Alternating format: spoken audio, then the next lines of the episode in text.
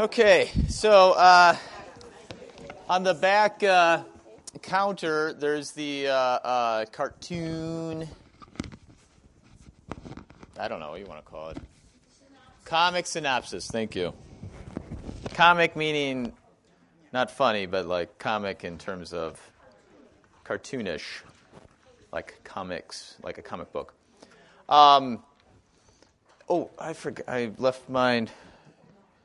We're on the. Yeah, Carol, could I just have one? I think it's on the lower left hand corner. So, um, we're Mark chapter 1. I think we're going to start at verse 16, or at least that's what I planned on. So, we are in the left side, actually, middle, not all the way to the bottom. So, Jesus has been baptized and um, has preached. I'm assuming that he preached. If not, it's only two verses. But uh, Jesus brings God's kingdom, and then now he's going to have a honeymoon period. So the rest of chapter one is really a honeymoon period where the, uh, people are following him, people are um, coming towards him, treating him, you know, like a, a, someone who they expect to be healed with. So they have, you know, positive expectations. So even in that, so we're really on the left side of that little middle image there. Um, chapter two is where things get dicey. So, um, so that's it. I also put a uh, just a like a little handout too. So we're going to really focus though on on discipleship right now. So Mark chapter one. 16 through 20.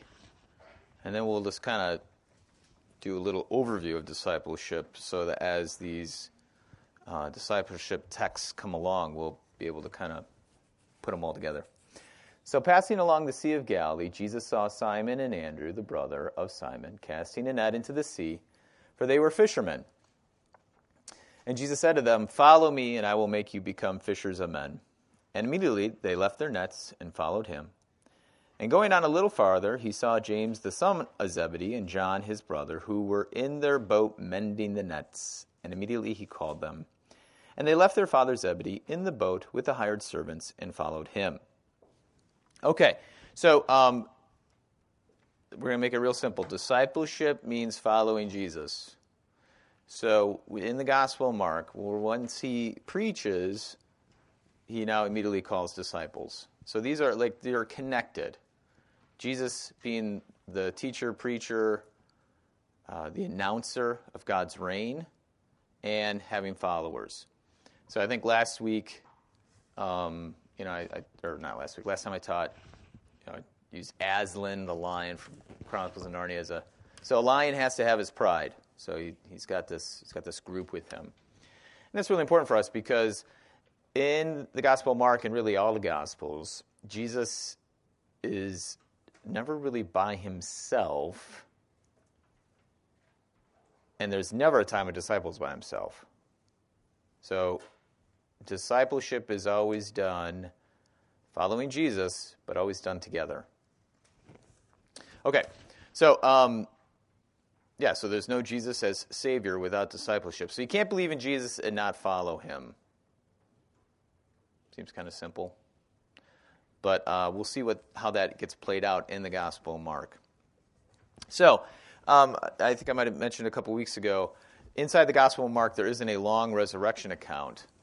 So the, and, and the disciples never get Jesus. So as we find out in the first eight chapters of Mark, we'll see um, the disciples not really quite understanding Jesus, especially after his feeding of the 5,000. Um, but the one thing that the disciples always do are they always follow Jesus. I mean, they're always with Jesus. So that's really important for us as we kind of think about our own discipleship and then how people are around us. The idea is, is that the most important part of discipleship is is like sticking with it. Okay? And that's the great sadness at the end of the gospel or the great tragedy when Jesus is arrested. Now, thank goodness Jesus already knows that, and he already he says that to the disciples. hey, you're gonna you're gonna flee, and they're all like, no way, we're gonna do it. Um, so, what's interesting is even though the disciples continually don't understand, when I say the disciples, the 12 apostles, they continually don't understand it, Jesus continually urges them and encourages them to stay with him. And, and so that's, that's really important because I think a lot of us sometimes feel a great sense of guilt for, for not uh, saying our prayers or not making it to church enough. Um, Jesus never gives up on his disciples throughout the Gospel of Mark. So, with that said, then, as we talk about discipleship, the main person we want to focus upon is Jesus.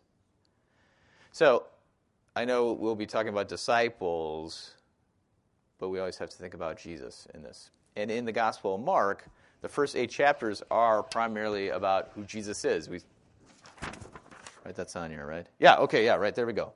Act 1, Galilee. Who is Jesus?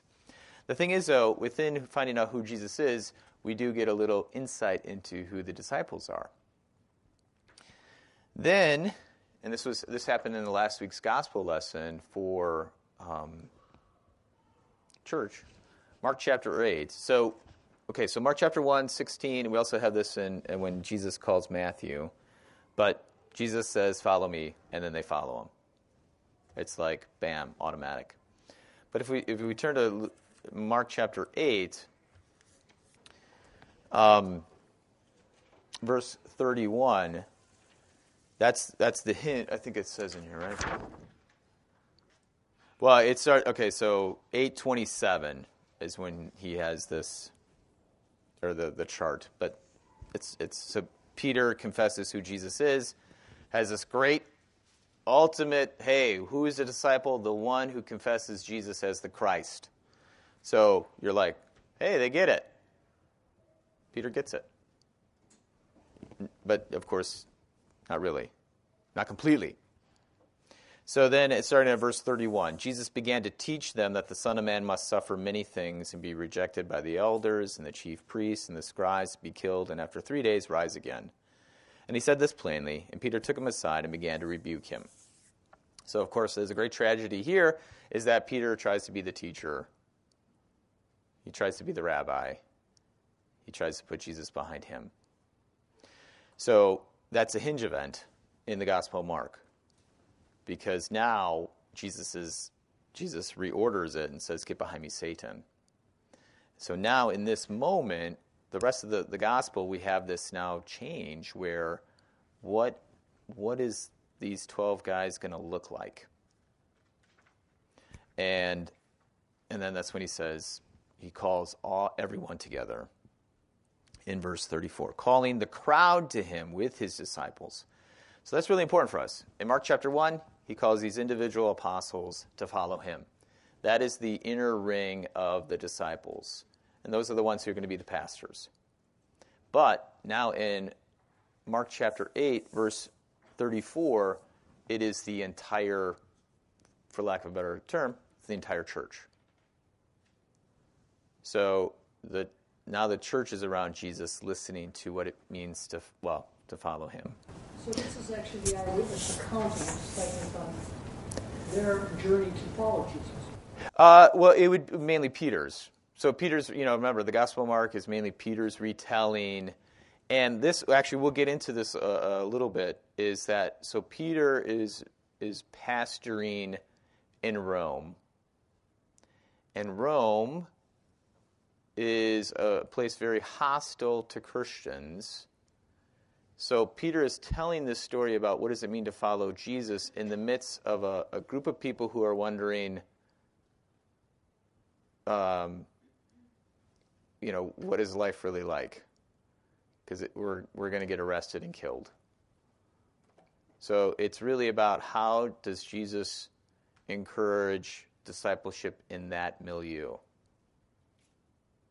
We'll see that. Well, we see this right here. So then, he, then, so Jesus then says to everybody, "If anyone would come after me, let him deny himself, take up his cross, and follow me." So we have the same words: "Follow me, um, follow me." So we have these two calls of discipleship. And in between them is, you know, what does Jesus look like? Who is Jesus? So when you get to this point in the Gospel of Mark, as you're, as you're listening to the whole thing, you're, you're, you're wondering, is, is this Jesus the one? Well, of course, by this point in the Gospel Mark, we should say yes, because he's the one who heals diseases, he forgives sins, he um, raises the dead. Uh, there might be a couple things I've written down, but I can't remember. But that, those are good enough. You know, forgives sins, raises the dead, heals diseases. Oh, casts out demons. So he's he's really so at this point then we're really left with this. Oh yeah, this is probably the guy. So of course though, then what it means to follow Jesus in chapter one is where the disciples they drop everything, right? He, he's walking along the seaside, and now of course is this story. This story is, is really a miracle, another miracle of Jesus. I mean, for a variety of reasons. Um, they just they leave all livelihood. They just drop everything and follow Jesus. I mean, that's a miracle. And so obedience is a miracle in the Gospel Mark. Okay? That's something where it's Jesus' calling, God's grace, that is this, the, the, this, the, the uh, engine behind, or the power behind obedience. Um, Okay, but the thing is, though, once they drop everything, they are in, they are embodying what Jesus says in Mark chapter eight, in verse thirty-five. Whoever would save his life will lose it, but whoever loses his life for my sake and the gospel's will save it. For what does it profit a man to gain the whole world and forfeit his soul? For what can a man give in return for his soul? You know, these are these are rhetorical questions. What is the response to that, by the way? For what can a man give in return for his soul? Uh, soul can also be translated as life or self. The Greek word is uh, like psyche, or where we get the front word of psychology, but it's not mind. Psychology always deals with the mind, but this word is soul. And we don't want to think in terms of um, the spiritual part of our life. Soul is in a inclusive term of body and spirit in the Gospel Mark. That might be too nerdy to know, but anyways, um, soul means like self or your whole life. So what's the what's the thing that you can re- give in, in, in exchange for your life? There's only one answer. Your life. I mean, it's, it's got to be equal. So, your life for a life, which means taking up your cross and following Jesus. So, that's a rhetorical question that Jesus asks. Some could say nothing, but that's actually not true. Yeah, in a sense, it's not a. Well, that's no, uh, it is, but you are not the determiner of your life. And that's the hardest part. Because if Jesus is the determiner of your life, then your decisions aren't driven by yourself, but by Christ. Christ is the leader in the Gospel of Mark. But of course, in the Gospel of Mark, Jesus telling you what to do is not a sign of author- uh, authoritative or tyrannical uh, dictatorship, but it's precisely setting free being free, set free. So um, that's important for us because when Jesus asks, What can a man give in return for a soul? the answer is not nothing, but it's your, your, I mean, your, yourself. But of course, who's the one who gives himself up for his. So, who's the one who actually gives himself in the Gospel of Mark? Jesus. So when Jesus is saying that, or when Jesus is saying that for the disciples, he's saying that me, me my life is your life. Krista. That's about when we die, our soul goes to heaven. Um, okay, so hang on though. So Krista, you're bringing up a uh, uh, word issue in the Gospel of Mark. So, in the Gospel of Matthew, Jesus will use the term spirit. Gospel of Mark will use the term soul. However, in the Gospel of Matthew, when soul is used, he's making reference to a more holistic understanding. The same with Mark. So, soul, according to the Greeks, is this kind of non bodily life. And so that's why the Greeks will say your soul goes to, to wherever and your body just goes into the ground. And so you have the separation. So you have this immortality of the soul, and that's what really is most important, which it was a Christian heresy in the early church called Manichaeism. So when Jesus is using the word soul here, he's talking about your whole life, your body and spirit, your embodied spirit. And um, we see that again in the Gospel of, I'm sorry, in 1 Corinthians 15, in, in this resurrection account, where Paul will talk about putting off the imperish, uh, putting off the perishable, putting on the imperishable, and having spiritual bodies, which are not disembodied spirits, but are spiritual embodied bodies that are saturated with the Holy Spirit. They're physical realities, just like Jesus in the resurrection. So, Krista, when you talk about your souls going to heaven, this is a mystery that too many of us assume we understand. Because Paul will talk about being in the presence of God, but at the same time sleeping. So you have this kind of paradoxical reality, which is hard for us to kind of grasp. And the way I, the easiest way for me to talk about it is you look at it from God's view and our view. So from God's view, he sees all time happening, like he can see the, the whole picture. So, a death that happened 200 years ago and a death that happened yesterday, from God's perspective, as they come into his presence, it's, it's like him receiving them at, at the quote unquote same time. But from our perspective, it's very different, right? And that's where the notion of sleep is very helpful for us. That Paul talks about falling asleep, and this is how I talk to my children about death when they see the body in the coffin.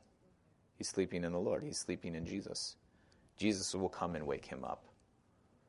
And that's precisely what happens in the, in the Gospels is when Jesus, he, we see that in um, the, the resurrection stories where um, Jesus says, she's just sleeping. Well, we assume then those people around them are not, they don't, they don't have doctoral degrees, right? They're not doctors and they just misdiagnose the, the, dead, the, the child. Um, no, that's not true. She's dead. But Jesus is, raises her from the dead. And when Jesus takes her by the hand and raises her, same with Simon Peter's uh, mother in law, it's the, re- it's the same word, it's resurrection word. So when Jesus, when, we, when Paul talks about falling asleep and you know, waking up again, that's a resurrection way of understanding it. So that's helpful for us so these are two realities that are, hap- that are true. We're with Jesus when we die, but we've fallen asleep waiting for Jesus to wake us up. All right? So, but anyways, but, but, but back to the uh, Mark chapter 8, though, is that when um, the man, is so, you know, these questions about what does a profit to gain the whole world and forfeit his soul, again, those are, that, that's a real question because he's saying, is there something more important than your life? That's, that's man made. And if you say yes to that, then you've, you've, you've actually reduced your life to less than what God has made it. Because God didn't die for material things, He died for you. Isn't that a Faustian that's uh, well, yes and no. It can be understood that way. Um, On the negative side. Yes, that's right. You know, you make a deal with the devil, exchange. For... He gave up his life. Right. Or. Yep. So, but that's the thing, though, is that when Jesus says, "You're going to take up take up your cross and follow me," you're, you're actually then receiving Jesus' life, which is more, more than just a, a, a purely carnal life or material life. He's also pointed out all the weaknesses of their disciples. Oh yeah, okay, great. So this is where this is why th- this is an impossible answer or a question to answer. Paul says he's one of the ones who and yet in chapter 8 it says he's pointing out weaknesses. Yeah, well, that's exactly right. So what you'll find out then, because when we take up the cross and follow Jesus, um, this is not a cross different from Jesus' cross. Like we don't we don't take up our own individual one because then that would then accentuate the wrong, our problems. But when we take up Jesus' cross, then um, then the same thing that happens to Jesus on the cross happens to us, and then what happens in the, the grave with Jesus happens to us. So it is a, a uh, an extreme or radical understanding of our life that will include suffering and hardship and struggle, but at the same time, great vindication and hope. Because remember, people who are, who are reading this story or listening to this story, you know, already know Jesus rose from the dead. So to remain faithful, you have an expectation of being vindicated. Like God will then say, Welcome, good and faithful servant. But at the same time, you know, that provides great hope for us to, to endure what's happening. And that's precisely what happening to the original listeners. They have to have some hope because, you know, they're going to be, you know, eaten alive by animals in the Colosseum. So, okay. Um, all right, that's a little bit of a tangent. Let's get back on track here. Um, all right, so yeah, so the you know there's not a long resurrection account. Disciples don't get it, but Jesus still says to the women at the uh, tomb, "Go tell the twelve, including Peter, go to Galilee, and there uh, they will see me." So there's this constant following, even within the resurrection. Jesus is already ahead of them. Um, now, the, the, important thing about the Gospel Mark, this goes to what I said earlier. Rather than trying to convince unbelievers, Jesus' story is told for a Christian community struggling to find out what Jesus, following Jesus means now for their lives. And what does it mean when we see the 12 don't get it? Being a Christian is hard. Take someone who's strong, courageous, and full of integrity. Jesus takes Jesus. Okay. What does it mean to, to not have a long resurrection account? Christianity is first about life before death, and second, it's about life after death. And that's important. So the Gospel of Mark, and that's why we, we don't have a nativity story because these people they enter the church by baptism. So the first thing that we have in Mark is baptism. And so they're trying to figure out their life now. Something I try to do every day. Figure out my life. Um, all right, so there's no Jesus without his disciples. I already mentioned that. Oh, I, I, thought I took that out. Um, Mark 1, 14 through 15, you don't have to turn back to it, but that's uh, the preaching. And then there's this and, it's Kai in, in Greek, but um, there's an and, it's conjunction. It's like one big long sentence the preaching of Jesus and the calling of the disciples. It's this really odd Greek language thing. Oh, okay. Well, then also, okay, now we have authentic human identities found only in discipleship, which goes back to what we had just said is that when you uh, lose your life, you save it. Because you actually are, are making no claims on who you are, which is antithetical towards our current culture. I mean, I always, in fact, my kids watched Mulan 2 last night, I think it was and Audrey knows exactly when these things are said that they, she can expect a smart aleck remark from my from her father. So Mulan is is really uh, I can't remember the phrase, but it's something about like she has to stay true to her heart. Greater than the duty of I don't know the Chinese Empire or something. But she has to listen to her heart. And then I look at Audrey and I say, Well, what if your heart tells you to, to, to punch your brother? Which has happened quite often. She's like, Listen to it. I was just like, No! Um, yes, so uh, the, the idea that you're just going to kind of make yourself and then the world just has to like bend towards that identity. The notion of a self-made person is is not according to Jesus. Jesus actually says the opposite is that when you follow him, you're no longer laying any claim to yourself. Now, it's not self-hatred though or self-denial. It's a reordering or re-understanding of who you are which yeah, on a certain level is common sense. How many of you willed yourself into existence? Nobody. You can't will yourself into existence. So already you are, are at the mercy of, of something else or someone else. There would be no you unless someone else decided. Okay. So even that basic premise means something for your identity. And in older cultures, they accepted that. Of course, in Christianity, it, this is true. This is how we understand ourselves. We are children of God. John chapter 1 is very explicit. Children not born of the will of man, but by, by the, the Father, or God, or Father. I can't remember. It's in John chapter 1. Just Look it up some other time. Okay, but the whole point though is, is that then if God is the one behind your creation or existence, then he then he has a say in who you are. And the more you explore what he says about who you are, you realize he actually knows what he's talking about. And I don't.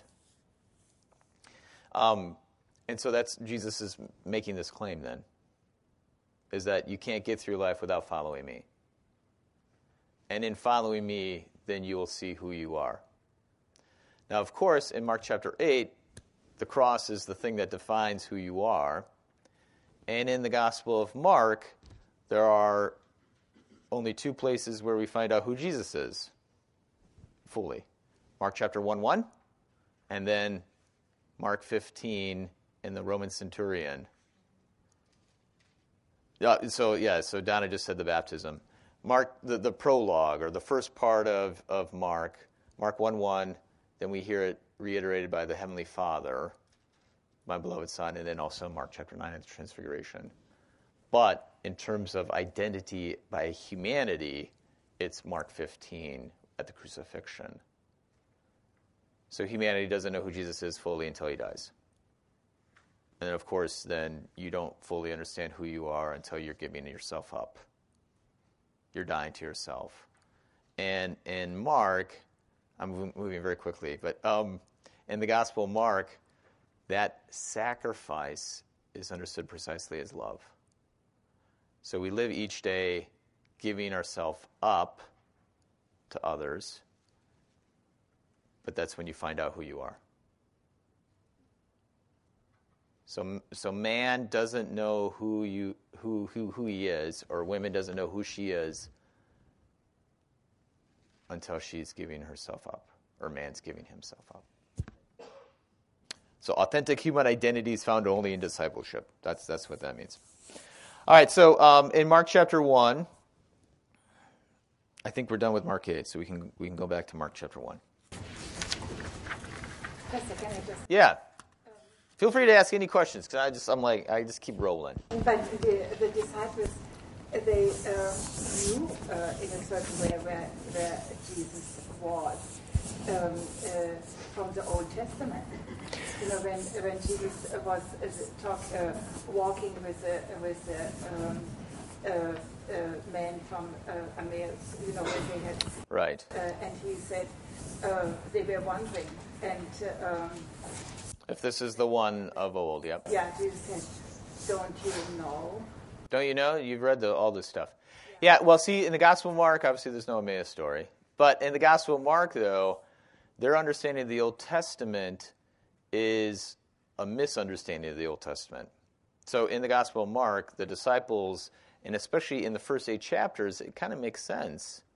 But they are really expecting Jesus to go to Jerusalem to to uh, lay to to be victorious, and Jesus says, "Yeah, we're you know we're gonna we're gonna we're gonna win," and they're thinking, "Great, of course we're gonna win because he's he he's healing all diseases, he's um, uh, he's um, uh, kicking butt with demons, and then he's showing he has a great authority than the scribes and the chief priests and the Pharisees." Exactly. So all these signs of Messiah are happening in the first eight chapters. And then when the first announcement of his death and resurrection, that's why you get Peter's strong response. And the, the 12, they're like, Have you just not been with us for the last, you know, year and a half, Jesus? That's not how it's going to end up. You're going to go to Jerusalem and you're going to be made king, not of a, just of Israel, but of the whole world. Which, of course, is a direct fight against um, the emperor of, of uh, Rome. So, um, so they they should understand more, but they don't. Not until they're enlightened.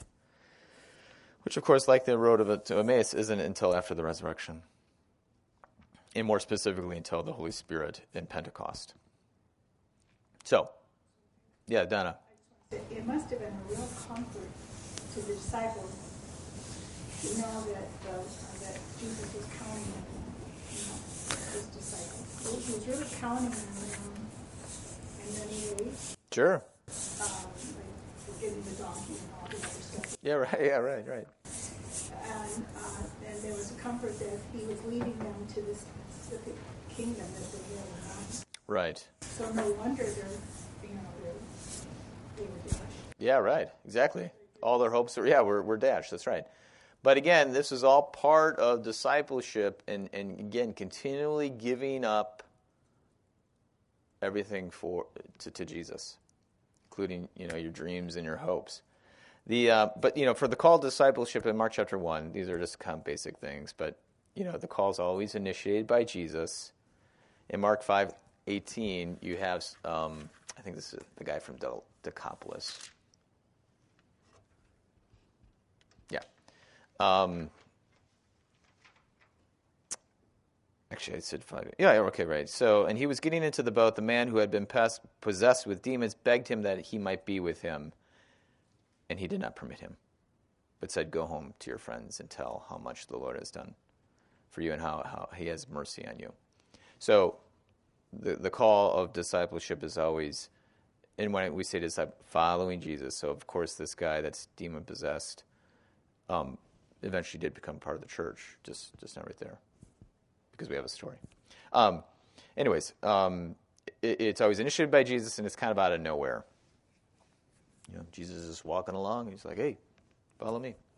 Um, now, the important thing, too, in the discipleship narratives are, or the stories is it always demands a response.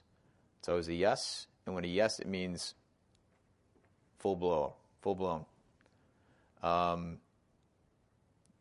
and a no, like Mark chapter 10, 21, which can be changed into a yes, but um, it's, it's either or.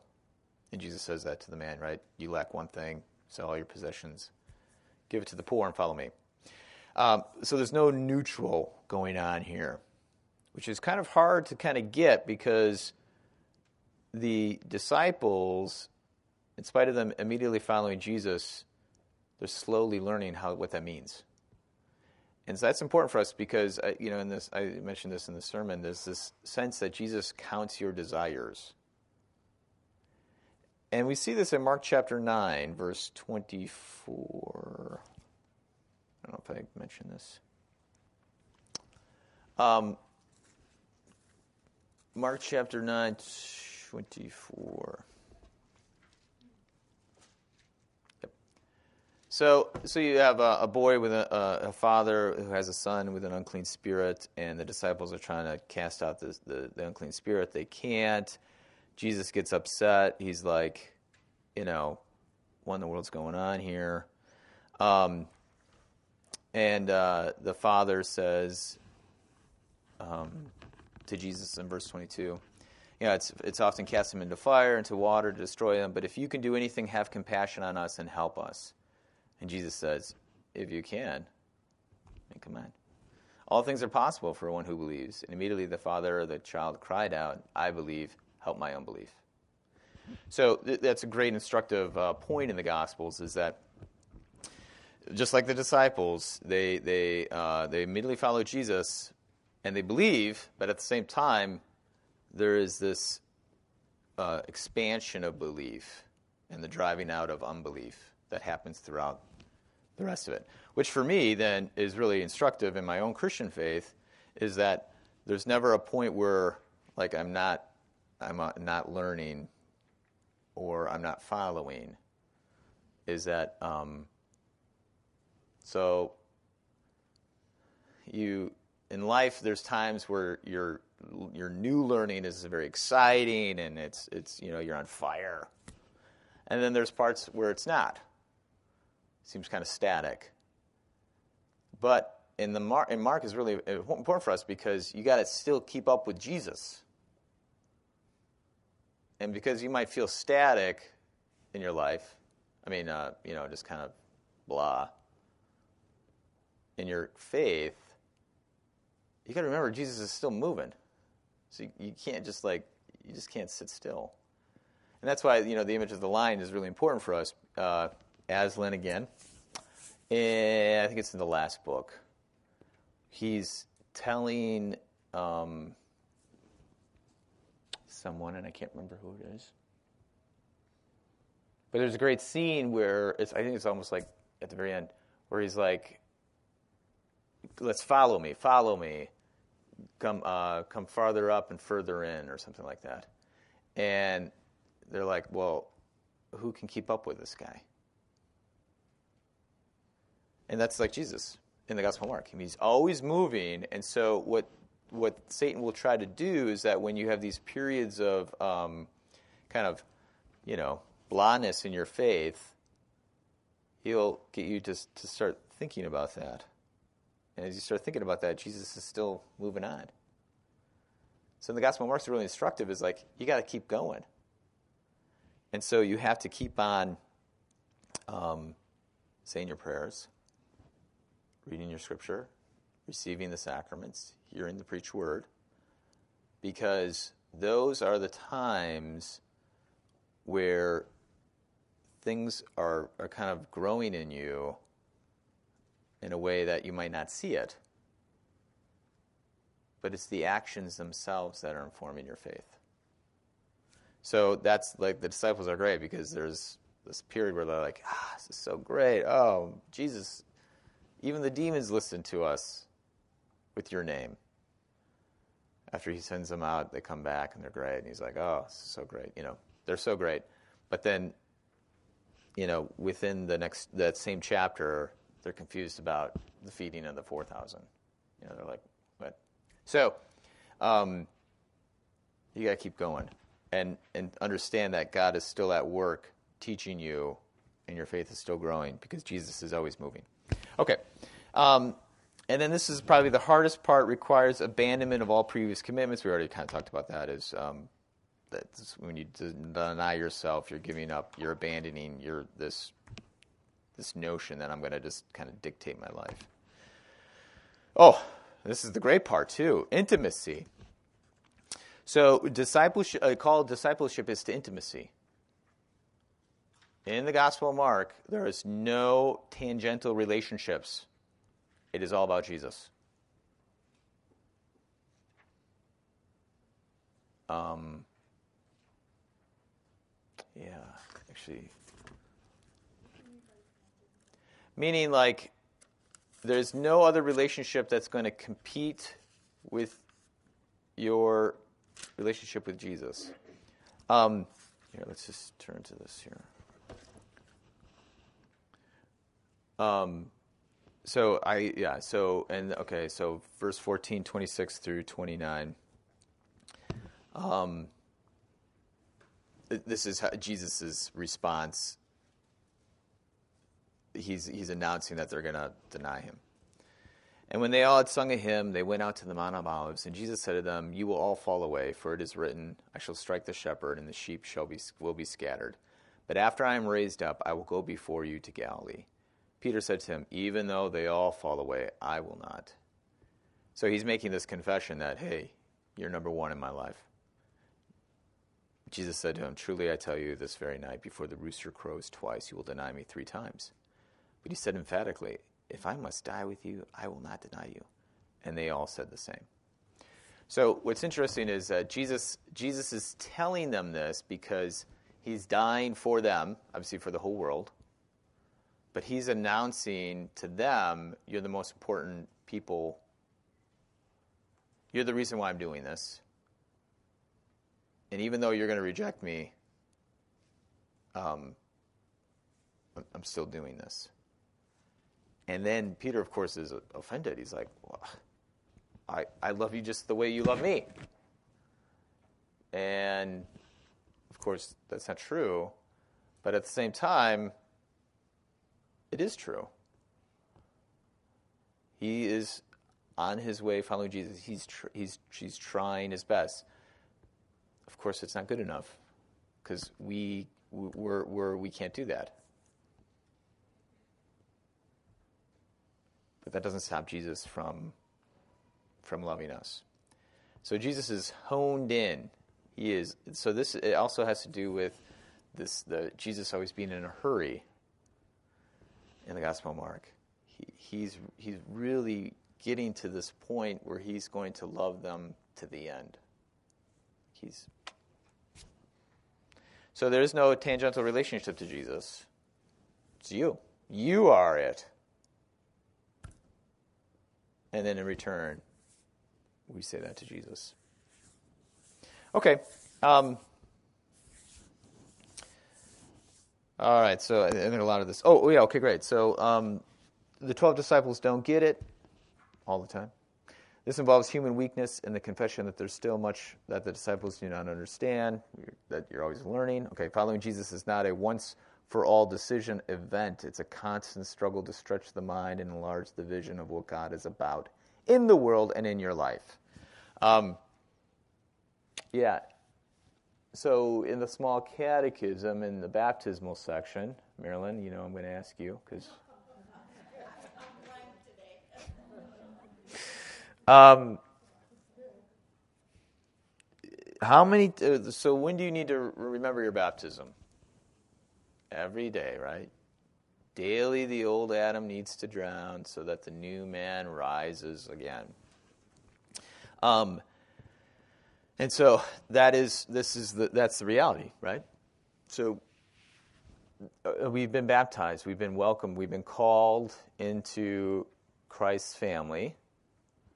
We've been called into dying to ourselves because that's already happened in baptism. You've you died a, a, a death like Christ, so you might rise to live like Christ.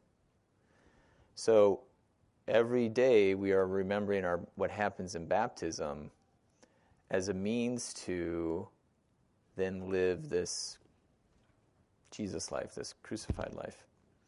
Um, so there's no rest for the weary. And because of that, then Jesus has high, high expectations. He expects us to follow him always. Um, But the reality, though, is that um, the disciples continue to fail in that. But that doesn't mean Jesus fails on them. So there is this constant, you know, struggle between the desires and their actions. And all right, um, disciples are servants of their fellow man. That's that's that's kind of okay. Um, Oh, yeah. So just these are just show this shows how they don't quite get it. So disciples are servants of their fellow man, but then they're also concerned about their own prestige and positions.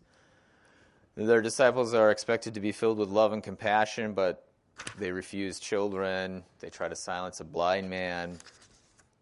I mean, we kind of read those texts really fast and we don't think about it, but, you know, um, well, we'll talk about that later. Uh, disciples are expected to be faithful, but of course, they're they they're faithless sometimes. All right, so great. So um, so the Gospel of Mark, discipleship and failure are not mutually exclusive. Just like belief and unbelief does not discount anybody. All right. So, although discipleship is initiated by God and demands a radical response, it does not eliminate the ambiguity of life. Thank goodness. A disciple lives in faith and doubt at the same time. This is important for you because when the disciples in Mark chapter 1 say, or don't say anything, they just drop their nets and follow Jesus. Um, their failures is a, are signs of how their past still kind of spills up into the present. And that's how we are too. Like we've, we've, we've uh, repented, right? We've repented of our sins and we've, we've made this desire of following Jesus, and that's what we want to do. But then these past sins or these past things in our, our life still have some sort of like control over us. And um, but the great thing about Jesus in the Gospel of Mark is that it's this constant struggle, and Jesus does have eventually the last word at the very end of the Gospel. So, um, so yeah, discipleship doesn't guarantee protection from the sinfulness of the past. We're continually, every day, getting up, drowning the old Adam, and following Jesus. And so that could be a cause of despair for a lot of people, like, why can't I get over this? Or why doesn't this thing just go away? I, I don't know. Um, I don't know why that, that doesn't go away. I don't know why you can't, you can't let things go. Um, but remember, you gotta, you gotta keep, you gotta stay up with the, you gotta, you gotta stay with Jesus. You gotta keep going. Um, and that's important though because Jesus doesn't doesn't discard you if you make continue to keep making the same sins. Um, Jesus always takes you as you are. Uh, yeah, which I think is good. It's good. It's good. Yeah. Um, all right. Discipleship doesn't require a person to be wholly new to begin his service. That, that's that's really obvious. Um, that goes back to what Donna has just said. You know, Jesus is kind of counting on us, not counting on us as if you know he couldn't do it without us, but counting on us as as um, hey, I'm going to give you this job to do, and I, I know you can do it.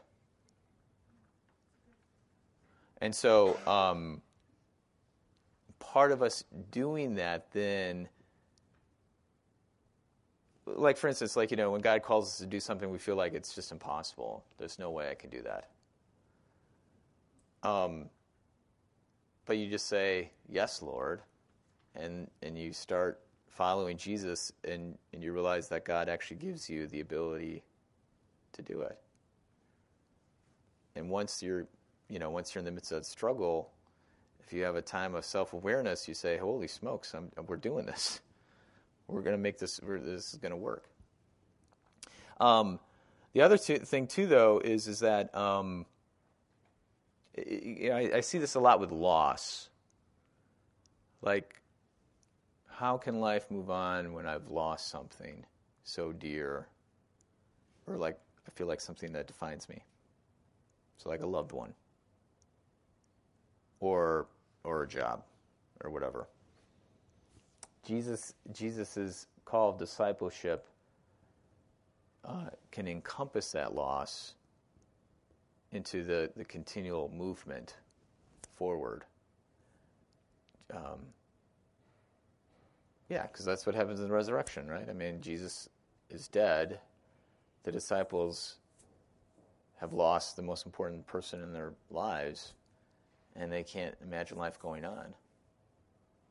But Jesus says to them, through a man in the tomb and, so, and, and three women, you're not done yet. You have to keep going. You have to go to Galilee, and then you'll see me.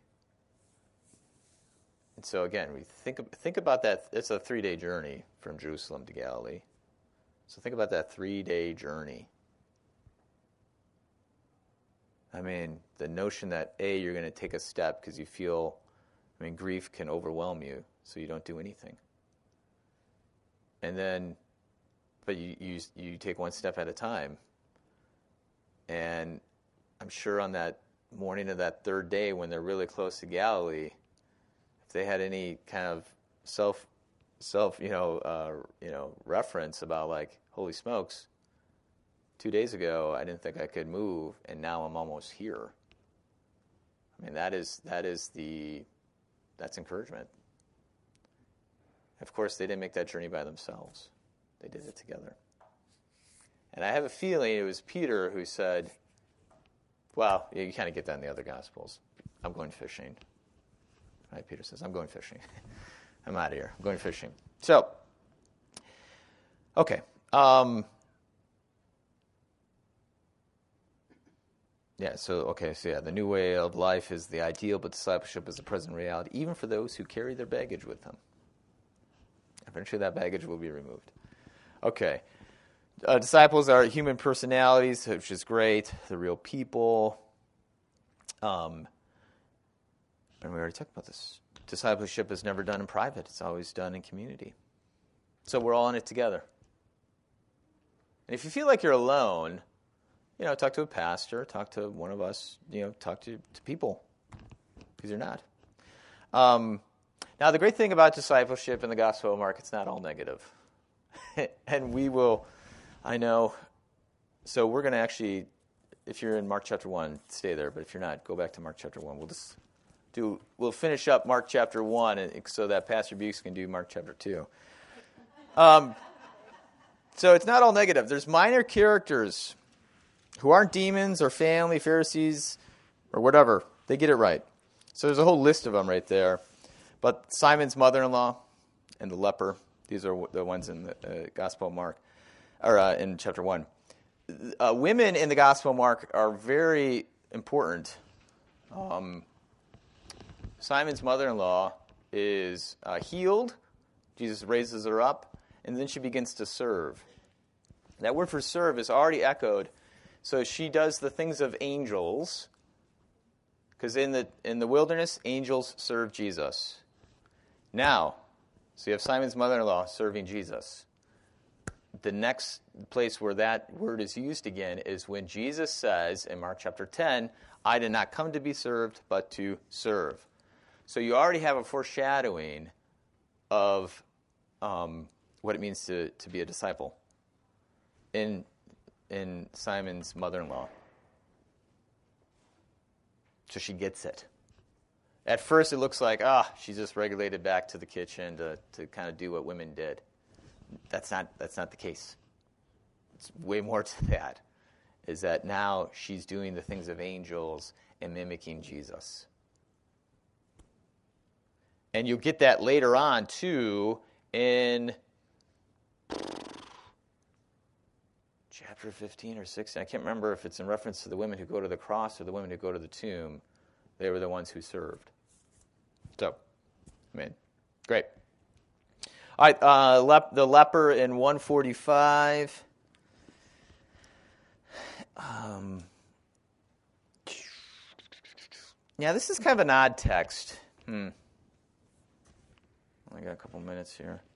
You know, before we do that one, let's just real quick. So uh, the D, or so uh, you, you got uh, the the um, in 21 through 28, Jesus heals a man with an unclean spirit. Which is interesting about this unclean spirit is that they uh, they try to exorcise the exorcists. So the demons uh, tr- they try to call Jesus by name to gain control over him. But Jesus, it's interesting. He's like, he does just, he's like, whatever. And what's interesting in verse 25, Jesus rebuked him, saying, Be silent. It's actually like uh, be muzzled, like he's treating them like animals. And when the, the spirit comes out of the young man, it's like they're ripping his flesh apart. That's what it looks like. It's like dogs eating a, a thing. So, animalistic. You know, I'm going to finish on time because there's a bunch of kids downstairs.